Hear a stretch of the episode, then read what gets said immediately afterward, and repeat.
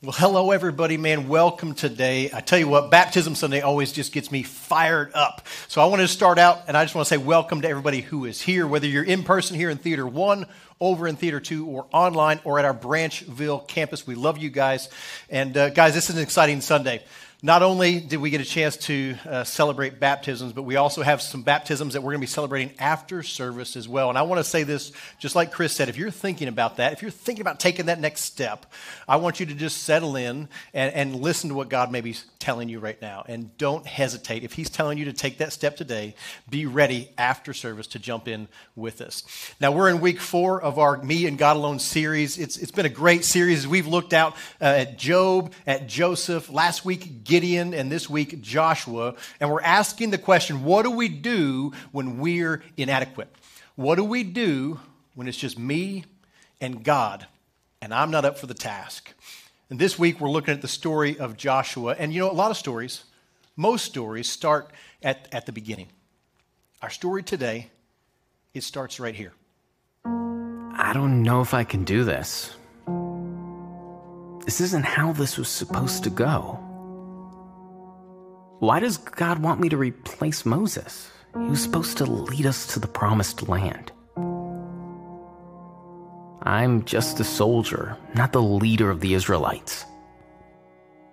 Moses led from the Egyptians. God did miracle after miracle through Moses. He got to see God face to face.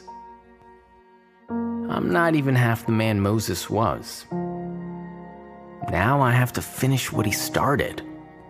How can I lead them when Moses couldn't even finish the job? I'm not qualified for this, but God still called me. God has promised that He will lead us and protect us as long as we follow Him. I hope I can do this. I hope I can do this. You ever said that phrase, maybe just in your head or out loud to a friend? You've, you've confessed, like, I'm not enough. Have you maybe said that today? Maybe that's what you're sitting in right now. Well, I want you to know that, that you're in good company because we're going to be looking at the life of a guy named Joshua today. And Joshua is one of the giants of faith. Like, if you're a believer in Jesus, it's in big part because of Joshua. But Joshua didn't have an easy task. Like Joshua took over after this guy named Moses. And Moses was like most everybody in the world has heard about Moses. Not everybody's heard about Joshua. So following after that big of a personality, that's it's pretty tough. Now, the book of Joshua, it, it, talks about how the Israelites went in and did what was called the conquest of Canaan, or going and conquering the land, the promised land that God had promised to generation upon generation upon generation of people. That they would enter into a land that was going to be full. It says it was overflowing with milk and honey. It was full of provision, but it also was a place of peace and rest. It was a place that God had given them as an inheritance, yet for hundreds of years, no one had actually been able to take hold of this inheritance. And Joshua, he's the guy who's going to go and conquer it for them. It's a pretty big task. Now, the book of Joshua, the book of Joshua is a really great book. It's, about, it's not about 24 chapters, it is 24 chapters. But if you want to, go and read that this week because it reads like a, I mean, it's a great story of God's provision, but it's also a great story. Man, it's got battles in it, it's got uh, overwhelming odds that are overcome through God and through showing up in battle. It's got espionage, it's got a little bit of spiciness over here, it's got failure. It's got overwhelming odds where you're looking and you think there's no way they're going to do this, but then God steps in and wins the day. Joshua is known as this great leader who conquers the land, and it's awesome. And maybe you're sitting here today and you're like, uh, Dave, I'm not like a four star general here. I don't know if we're like going to go cross the Ohio River and overtake Henderson or something, go over to God's country. It's not what we're doing. But here's the crazy thing like, what Joshua's life was and his story has direct significance for us. Here's a little little tidbit that always gets me kind of excited. But Joshua, his, his name was Joshua was, was the name that, that Moses called him. It was actually Yeshua, which in the Greek is Jesus. Joshua was the, the first Jesus who crossed the river into the promised land. He crossed into a literal promised land, a literal land flowing with milk and honey, where he was, had everything he needed and was full of rest and peace. Jesus took a step into the Jordan River to be baptized to usher in our spiritual promised land, our inheritance, where we can experience God's provision, God's best, his peace, and his rest for us. And therefore, Joshua's life has huge significance on you and me today as we look at how do I step into what God has for me? Because there are plenty of times when I'm looking at what is in front of me and I realize I am nowhere near enough for the task. Well, you're in good company today. Now, one of the things that we look at Joshua that I mentioned is like most stories, they start at the beginning. Well, the book of Joshua starts over halfway through Joshua's life. And so to get some context, we're going to start in Joshua, Joshua chapter 1. So you can go ahead and pull up your phone or pull out your Bible, go to Joshua chapter 1, verse 1. But just know we're going to dive back in and we're going to look at the story before the story. It's kind of like a Star Wars trilogy. You kind of jumped out in the middle, but then you got to go back and learn the rest of the story to understand this part. It's the same thing. God did it first, not Star Wars. Okay. All right. So pull up Joshua 1, chapter, chapter 1, verse 1, and let's follow along with me. We're going to pull out some perspectives out of the word today.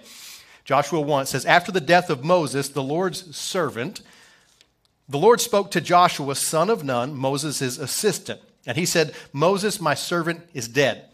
And therefore, the time has come for you, you, to lead the people, the Israelites, across the Jordan River into the land that I am giving them. And the book starts out kind of with a bang. Guess what? Moses is dead. He's gone. He's gone out of here. Now, he was 120, okay? So they kind of saw it coming, but still, when the day comes, it's like all of a sudden, Joshua, you're the guy. All right? You're the one who's going to take hundreds of years of promises and actually deliver on them. No pressure, right? Hmm. Yeah, you've been there, I'm sure. Well, here's one of the crazy things. I mentioned it's like if you just read the book of Joshua, you would miss out on the lion's share of what actually made Joshua ready for Joshua chapter 1, and God saying, okay, you're the guy. And so, the first thing that we want to start out today, and I want you to just get your head framed in the right perspective, is that your story doesn't start today. Every day before this was leading up to this day, and therefore, each day we are here, we need to see every day as preparation. We need to see every day as preparation for something. Mark Twain said, Mark Twain said that biographies are just the, the, the, clothes and the buttons of a man. The real biography of the man himself can never be written.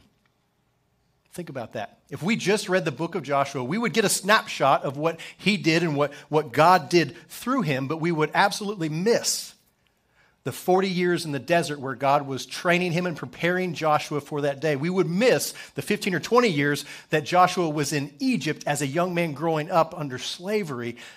If we don't see those things, then Joshua 1, Joshua 1, 1 never happens.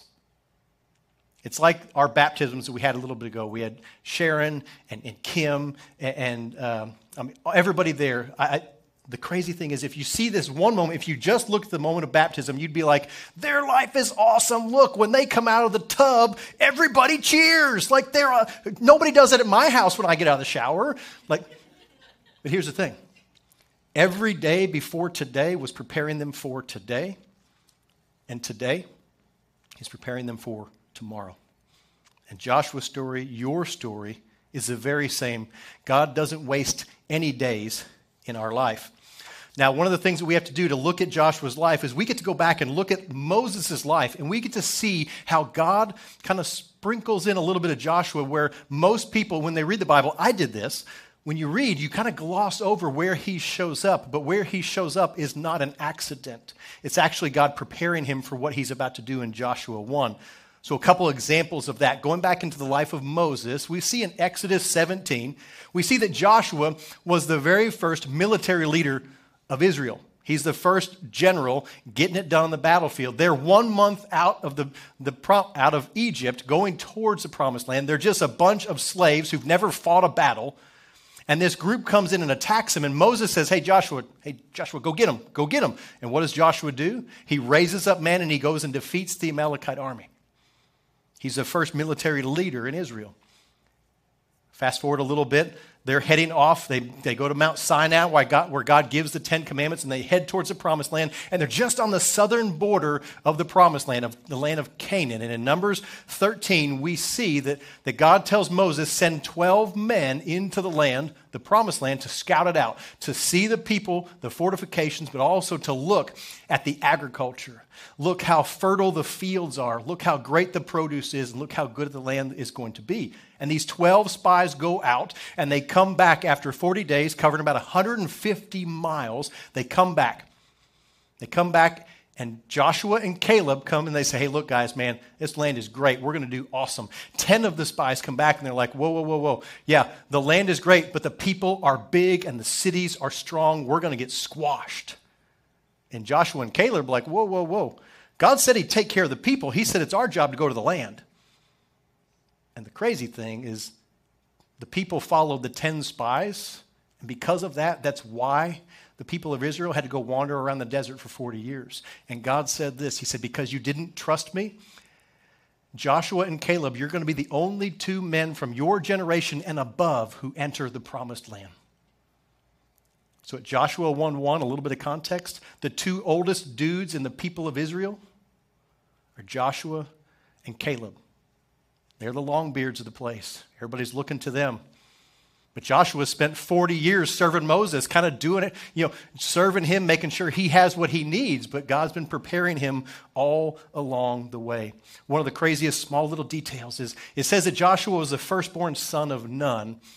And he was in Egypt during the time of slavery. And one of the little things that kind of really strikes your brain and makes, you, makes your head kind of hurt a little bit when you think about it is Joshua was one of the firstborns, which mean his family, when the 10th plague was handed out into Egypt, his family had to trust that when God said to mark your doorpost so the angel of death would pass over, they had to sit all night long praying that God could be trusted. I don't know if you've ever been in the darkest of night where all you have is God and you're hoping you make it to the day, but Joshua, he knew very clearly what that was because his life was on the line that day. God has been preparing Joshua. He's been putting him in positions, but he's also been showing Joshua that he's preparing him for something. And we see that in Exodus 17 Exodus 17, verse 13 and 14, in the battle with the Amalekites, we see this. It says, As a result, Joshua overwhelmed the army of, of Amalek in battle. And after the victory, the Lord instructed Moses, Write this down on a scroll as a permanent reminder and read it to Joshua, that I will erase the memory of Amalek from under heaven. Now, why in the world? Like, that's awesome that God showed up. That's awesome because that battle, Moses had to leave his arms up, so people came and held his arms up. And every time he'd have his arms up, Joshua would continue to advance and take over the army. But it wasn't just about that. God made very clear you need to tell Joshua this so that Joshua would know that, yes, he showed up for the battle, but who did the fighting? God did. I am so thankful today that when I show up where God wants me to be, God does the fighting for the battles that He's asked me to step into. And we can take hold of that every day. And Joshua, Joshua is proof of that. Now, Joshua didn't get a chance to just see things in hindsight, because we all know hindsight's 2020. There were times in Joshua's kind of grooming where God was preparing him, where God gave him a chance to see what was coming before it came. And we see that in Exodus chapter 24. It says, The Lord said to Moses, Come up to me on the mountain and stay here, and I will give you the tablets of stone on which I've inscribed the instructions and the commands so you can teach the people. These are the Ten Commandments from, that Moses goes and gets from God. So Moses and his assistant Joshua set out, and Moses climbed up the mountain of God. Now, that's a little detail that Joshua accompanied Moses is often missed. But the fact of the matter is, Joshua saddled up and said, I'm serving Moses. I'm doing whatever he needs. And God put him in positions to see ahead of time what he was doing. And that's huge.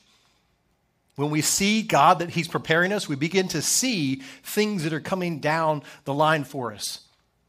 Sometimes it's hard to see, sometimes it's good to see. But in this instance, Joshua, through his service of Moses, it put him right in the position to hear from God what he was doing for the people of God. So each and every day, God is preparing us for tomorrow. And If you can't see that, maybe you feel like you're in a great spot. Maybe God is using you or needs you to be preparing someone else for their tomorrow.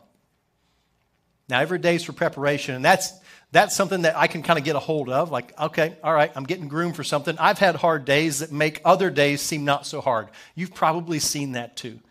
So it's one thing to, to trust that every day is in preparation, it's a whole other thing to trust the one who's, who's doing the preparing.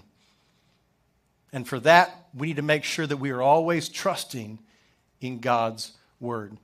We need to make sure that we trust God's word in the preparing. I don't know about you, but I love uh, going out and grabbing lunches with people. I, I, got a chance this past week to go out and grab lunch with just buddies, and we, there's like no agenda. You just get to go and catch up, and those are my favorite lunches where you can just relax, kind of let your hair down, and just enjoy a good meal, right? Well, this past week I was uh, uh downtown one of my favorite restaurants. Shout out Jeff, you guys are awesome. We were out back eating, and my buddy's sitting. You've done this unless I just have no attention span. But like my buddy's right here, and I looked right past his head, and there was a couple having having lunch. They were in business attire, and what I noticed, what just jumped out at me, is they were both like rigid and like measured and guarded, and everything was very short answers, like yes, I agree, we can do that. What do you think about this? It's very like very short back and forth, and they were very kind of controlled, and that stood out to me. It didn't, it didn't stand out as much until I noticed the, the couple who was having lunch kind of back off at 7 o'clock right here. They were having the time of their life. They were sitting there and they were like, hey, what's up? Oh, oh, that's so cute. Oh, they're doing that. Like they were totally relaxed and just enjoying the conversation. And I noticed the difference. The couple behind my buddy, there was something about the trust level between the two of them. One of them I couldn't tell which one, didn't want to say the wrong thing and throw whatever was going on off track. The couple over here, oh man, they trusted each other. They were sharing everything. Man, they were loving their lunch. And that's, that's really hard because sometimes when we're sitting across a table and it's just you and God, we've got to trust the person on the other side of the table. Now, when we do that, we can see that uh, we're open and honest with the person that we trust. I trust Sandy, like my wife, Sandy. Like she knows all the crazy things that go in my head. Like I can share the things, and she just is very honest, and she's like, that's stupid. She just tells me. And here's the thing like, I trust her with, with, we've known each other for 21 years, been married 14. Like, I trust her with everything in here. I've got pretty well all of it out.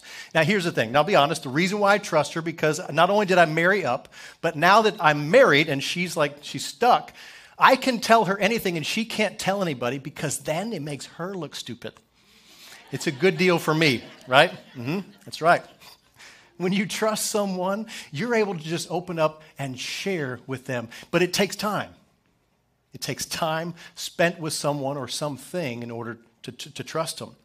And we see that Joshua was able to be brought in early on and watch how Moses trusted God so that he also could trust God. And we see this in Exodus uh, chapter 33, verse 11. It says, Inside the, ment, the tent of meeting, the Lord would speak to Moses face to face, as one speaks to a friend. It's not guarded and measured, it's leaning in, it's sharing what's hard, what's easy, what's exciting. And afterward, Moses would return to the camp where all the people of Israel were, but the young man who assisted him, Joshua, son of Nun, would remain behind in the tent of meeting where God's presence was. So not only did, God, did Joshua get to see Moses interacted, interact with God as a friend, he got to stay there with him also. And that's pretty cool. That's a pretty cool detail because there's two things that happens when you spend time with someone, when you spend time especially with God. Two things. One, he began to know the voice of God. And you say, okay, that's pretty obvious, but trust me, that's not obvious because when you haven't heard the voice of God before, you don't know the voice of God. Even the prophet Samuel, when he was a kid, God's trying to call out to him. It takes him three times and someone else telling him that's God talking to him for him to realize God's voice. And so in that tent of meeting, Joshua began to know God's voice. And the second thing is he began to trust God that when he said something, he, he was going to act. Now, why is that important? Knowing the voice and trusting it are two different things. Let me just, so I mentioned Sandy and I have been married, you know, 14 years, and I'm just going to be honest, we've had a season where there's been some trust lost. I'm just being honest, okay? And it's all on my part, totally on me, like my actions alone. I take full responsibility. Sandy, I love you if you're watching this later. Like, okay. I'm sorry for what I'm about to share. Uh, but, anyways, that's what happens when you marry me. Uh, so, about a month ago, uh, I'm standing at home. Sandy's at work, and it's at night. And I, when I'm hungry, don't things don't like good things don't happen when I'm hungry. Okay, you know what it's like. So I go to the pantry and I open up the pantry and I'm surveying all of the provisions that we have, and I'm looking at them. I'm looking at the cereals or lack thereof, the chips or lack thereof, the lack of spaghetti sauce, the lack of pizza sauce for the homemade pizzas. Then I go to the fridge because I'm still hungry. I go to the fridge and I open up and I realize my breakfast in the morning is eggs, and there are no eggs. I like popcorn, and I like real butter on my popcorn. There's no butter. Okay, there's a problem. One of my boys loves waffles. I look and there's no waffles. Okay, You've been there, guys, okay? You can relate. Now, here's the problem. I took it to another level. I texted Sandy and said, Hey, I know you're working late, but I need you to stop at the store on the way home. And so I sent her a list Cheerios, frosted mini wheats, waffles, butter, eggs, milk. And she texts back and said, We have those things. I'm like, I'm standing right here. We don't have those things. They must be in your car, right? She says, No. Fast forward a couple hours, she gets home. It's amazing what happens when your wife comes in without any groceries and she can open the door and they're there. It's amazing. It's totally amazing. Waffles appeared in the freezer. Butter, not just one cube of butter, three cubes of butter appeared. It's amazing because Sandy knew I was texting her, but she absolutely did not trust what I was texting her at all. The real problem was I forgot we had butter and I went and bought more butter the next day. Okay? So, guys, you've been there, don't judge. You have to trust who's texting you, and you also have to trust that they're not off their rocker, right? That's the same thing with God because sometimes God says some crazy stuff right? So that's why it's important to know his voice and trust what he's saying because here's the thing. Let's look at what he tells Joshua in Joshua 1, verse 3 through 7. I promise you what I promised Moses wherever you set your foot, you will be on the land that I have given you, from the Negev wilderness in the south to the Lebanon mountains in the north, Euphrates, Mediterranean Sea, including all the land of the Hittites. No one will be able to stand against you as long as you live.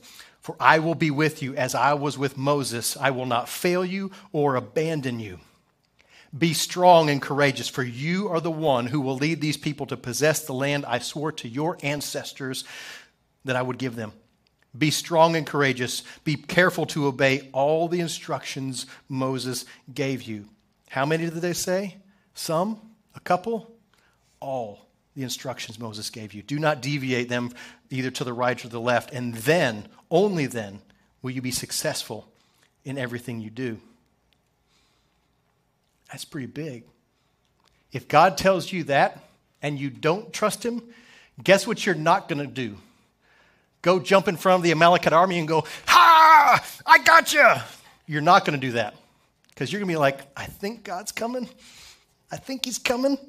Uh uh-uh. uh Joshua not only knew his voice, but he trusted that when God said he was going to act, he was going to act. For a lot of us, we feel God tug at us to do something or step up in some way, to do something that gets out of our comfort zone, and we know his voice, but we don't really trust that what he says is going to play out. That plays out in a lot of areas in our life, whether that's sharing your faith with a friend at school or at, on, the, on your track team or your football team or your office or the factory line you work on. Like, we don't trust that, that His word will not return void as He promises, so we don't do it. God tells us to test Him in our finances. If we want a home that runs soundly financially, we're supposed to trust Him with 10% of our income. And He's going to make that 90% go farther than we can ever do with 100%. He tells us to test Him in that. And He's going to pour open the storehouses. But do we actually trust Him? We hear what He's saying, but do we actually trust Him with that?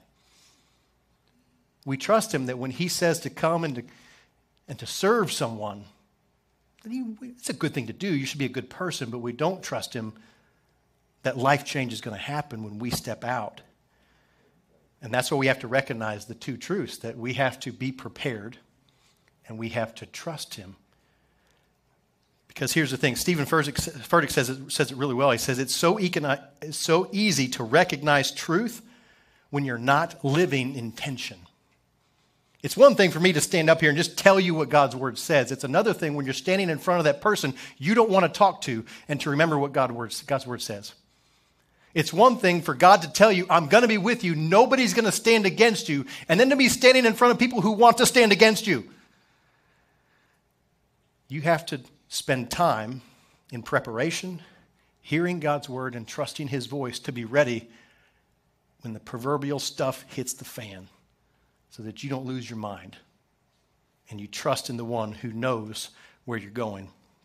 There are so many promises in Scripture that we miss out on because we just know the voice and we don't trust what he says. One of my favorite ones is found in John chapter 14, verse 12. It says, I tell you the truth, anyone who believes in me will do the same works I have done, even greater works, because I am going to the Father. If you caught that, like you're going to do the same works that Jesus has done and even greater. I don't know if you know this. If you remember, like Jesus like spit in dirt, rubbed it on a dude's eyes, and he could see. If I did that, I think I'd get my head knocked off by a blind dude. But Jesus said, Me, who has no business in a medical practice whatsoever, I can heal people. I can bring life change through Jesus. The problem is, do I actually trust Him to do it? In your lives, in your marriages, in your relationships, in your singleness, wherever you are. Like, do you trust that when God says, trust me with what I say is right and true for your life, do you actually trust me? Do you? Joshua would say, if you don't, you're missing out on so much potential for your life. If we see that God's preparing us every day and we trust His word, my favorite part is this next part, and it's often what we miss. But we, as leaders, we have to lead. We have to lead with faith and action. It's not lead with faith, not lead with action. Both of those separate are not good by themselves. You have to lead with faith and action. What I love about Joshua's character is Joshua 1 1, God comes and says, All right, 40 years you've been wandering in the wilderness. Now head over to the promised land. Joshua doesn't like pass it off to committee. He doesn't sit there, put it on the back burner for a while, think about it. He doesn't leave it for like fourth quarter 2021. He turns around to his generals and he says, All right, guys, three days we're going. 40 years we've been waiting, three days we're going. That's a dude who just like, he knows God's word. He trusts when he says he's going to be there, so he moves. I don't know about you, but uh, I love it when I think of like good things coming down the pipe. Been wandering for 40 years, and now I'm going to go to the land flowing with milk and honey, right? They've been living in the desert off quail and manna, like quail and Pop Tarts. That was their whole diet for 40 years. And now they're looking and like, wow, we are going to go to the promised land. They just got to cross this little river, 100, 150 feet wide, 15 feet deep, really fast water, but God says we're going to get there. And there's anticipation. It's like, okay, three days we're going. Imagine it's like you're going to Disney right? Say some of you, like maybe we're taking our kids to Disney. What do you do? Like two weeks out, you take a postcard, you put it up on the mirror, and you're like, hey, look, kids, this is where we're going. Gonna be here in two weeks. One week out, some of you type A people are already packed, and you're like, hey, kids, like, don't touch the suitcase. It's already packed. Like, you're ready to go. There's anticipation. Three days, you're like, kids, we're going in three days. Then the night before, you're like, all right, guys, I'm not going to sleep tonight. I'm so excited. Like, there's anticipation about what's coming down the pipe. That promise that you know in tomorrow you're going to be in Disney.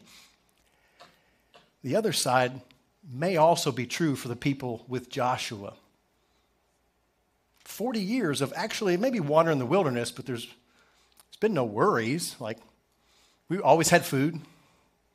God was always there at the day and to, to guide us at night to protect us. That river is, and that river's fast. I can't swim. How are we getting over there? And that anticipation, it can be crippling sometimes. It maybe feels us, makes us feel inadequate, like God, you're asking me to do something that I'm not qualified to do maybe for some of us, like five days down the road, you're thinking, okay, like I've at work, I've got to have a report in in five days that doesn't make my branch look good. I don't really want to go there. Maybe in four days, the kids go to, to her house and I'm I'm alone. Maybe in three days, the, your divorce is final. Maybe tomorrow morning is, is the surgery. And there's anticipation of the unknown and how we get there. That anticipation is what paralyzes us with fear. And if we're not prepared, we will not move in faith, in action. The day before the people of Israel head over to the promised land, there's no plans for boats, no plan for a bridge to get across the river, not even like floaties handing out to everybody who cannot swim. Like there's nothing. And Joshua gets everybody together and he's like giving this pep talk. And he's like, All right, guys, tomorrow we're going. And I love what he says in chapter 3. He says, Hey, look, you just need to follow the ark of the covenant, which is the presence of God. Follow God. And I love what he says in verse 4. It says, Since you've never traveled this way before, he will guide you. And then after that, in verse 5 in chapter 3, he says, Purify yourselves, for tomorrow the Lord will do great wonders among you. And the people are like, Yes, do great wonders. I'm ready to go. And they show up first thing in the morning, and everybody kind of comes right up to the water, and they're like, Yeah, where's the water going? It's still flying right by. And they're like, I want to get over there, but the water is still here. No miracle, no great wonder. Until the priests who were carrying God's presence took a step into the water up to their shins. And only then, when they took that step into the water that God had called them into, they looked down and the water that was shin high became ankle high. Ankle high and then, then toe high. And then it became dry ground. And the people of God went across the riverbed on dry ground into the land that God had promised that they were going to go to. But if they had stepped on this side of the river and just waited for God to act, it would have still been a Russian river, river today, and Israel would have been on the other side of the Jordan River. But that's not what God had planned for them. Ryan, Paula, you guys go ahead and come on up. I don't know where you are in your preparations. I don't know where God's got you. I know everybody's in a different spot.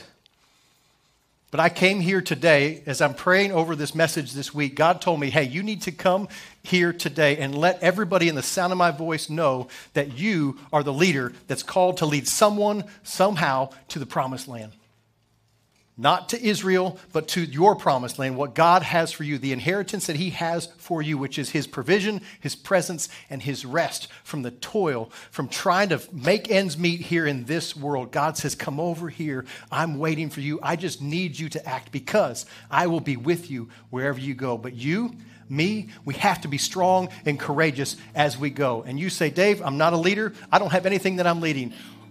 Hooey. No. I don't believe that one bit. Wherever you are, God has put you there for a reason. I guarantee you that because today He is preparing you for tomorrow. I don't know what that is, but I know that today He's got a plan for it. And I know that we take a step and we understand that God's been preparing us our entire life, whether that's five years, 10 years, or 75 years, whatever it is, God's been preparing you for today so that you are ready to lead. And He says, Be strong and courageous. And he says, I will be with you wherever you go. Each of us have a next step that's different. If you've been a believer all this time, I want you to, I'm going to be praying for you here in a second, but maybe you have been paralyzed. Maybe you know Jesus. You see the promised land. You see what's on the other side. You're just like, ah, I can't swim. I don't have my water wings. I want you to take that step and just say, all right, Jesus, I know you're calling me over here, and I'm going to take a step towards you. Maybe you're here today and you don't know this God that we're talking about. Maybe this is your first time ever hearing about Jesus, Joshua, Joshua, Yeshua, all that stuff is confusing. Just hear me right now. I want you to know Jesus in a very real way today. So, wherever we are, here in this room, online, I want everybody to go ahead and bow our heads. I want to just bow our heads and close our eyes because this, this is, guys, what's called a holy moment where we are opening ourselves up and we say, God, I trust you with whatever's going on inside. God, I trust you and I want you to speak to me today. And if you don't know Jesus, I want you to hear me. The God who created the universe loves you. He's here for you, and He only wants you to step towards Him and to accept Him today so that you can get on the other side of the raging river and you can see that He is good. And He has a plan and a purpose for your life, and all you need to do today is to accept Him. And so, here in Theater 1, Theater 2, if you're here today and you want to accept Jesus for the first time and take that step, I want you to raise your hand right now. Nobody is looking around. We just want to know that you are here and Jesus is ready for you. Nobody's looking, just me and Polly and, and Ryan. This will be the best decision you've ever made. I promise you that. Theater 2, we see you. We're here. One of the blessings that we have right now is we have the baptism waters already. And for those of you, maybe you know Jesus or you've just met him today and you want to take that next step of baptism, I want to encourage you come on down front. Like Chris said, you can get janky for Jesus today. We'll get you in the water. And trust me, this will be the step that prepares you for tomorrow and for God to do amazing things in you. So I'm going to pray this prayer, and I want everybody to pray out loud with me. If you don't pray out loud with me, I will stop, and we will. I will come down and sit next to somebody, and we will pray together. I promise. But guys, this is exciting as people accept Jesus for the first time. So everybody here, pray with me now. Say, Jesus, today I accept you as my Lord and Savior. God, I need you to be strong for me and today I will follow you for the rest of my days. God, thank you for saving me. And I ask all of these things in Jesus' name. Amen.